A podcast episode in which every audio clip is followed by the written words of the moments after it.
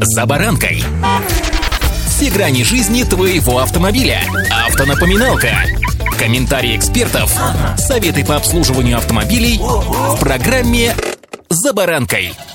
Октябрь практически в середине. Температура медленно, но верно стремится к нулю. Самое время посмотреть, что же там с вашей зимней резиной. С вами «За баранкой» Александр Карпов. Здравствуйте. Автоновинки.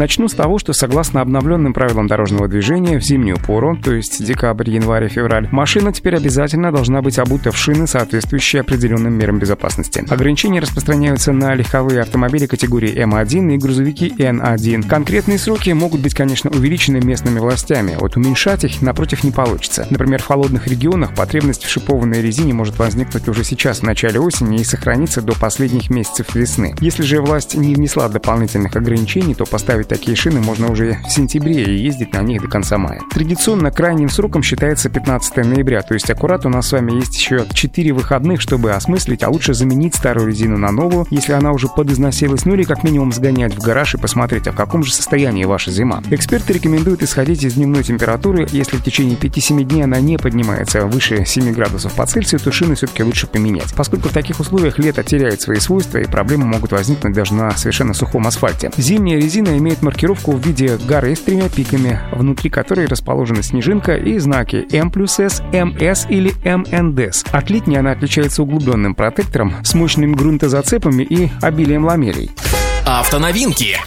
Сегодня, когда машин становится все больше, а вот количество гаражей растет совершенно непропорционально, многие задумываются о всесезонках. Дескать, второй комплект хранить негде, а тут один раз переобулся и гоняешь себе, пока не сотрешь. Ну, тут, конечно, каждый из вас должен в полной мере осознавать риски такого решения, поскольку универсальность это, конечно, хорошо, но и летом, и зимой такая резина справляется со своими обязанностями значительно хуже, чем специализированные модели, летние и специализированные зимние. Особенно опасно ездить, например, на липучках в гололед и по заснеженным трассам. Шипованные покрышки на экстремальных покрышках покрытиях намного безопаснее. Если же выбирать всесезонный вариант, то лучше не экономить здесь на качестве. И еще вот такой момент. А как же себя вести оштрафованному водителю за несоответствие резины? Эксплуатировать такую машину водитель не имеет права, однако может продолжить движение до места парковки или, скажем, до места шиномонтажа, если предположить, что правильные шины он уже везет с собой. Можно, конечно, предположить, что водитель вызовет эвакуатор, но это маловероятно. Однако при передвижении своим ходом вы можете совершенно спокойно налететь еще на штрафы от ближайших госавтоинспекторов инспекторов, которые при первом же осмотре выявят ваше несоответствие. И отвертеться от наказания под предлогом, дескать, я еду на шиномонтаж, здесь уже вряд ли получится. Такое, конечно, могло прокатить с неисправностями, которые случайно возникают в дороге, ну, скажем, перегорела лампочка. А вот неправильные шины ни с того ни с сего на машине появиться как-то вряд ли могут, сами понимаете, да? Так что смотрите, друзья, не затягивайте сильно, время еще у нас есть, но, тем не менее, будьте внимательны на дороге и, конечно же, соблюдайте правила дорожного движения.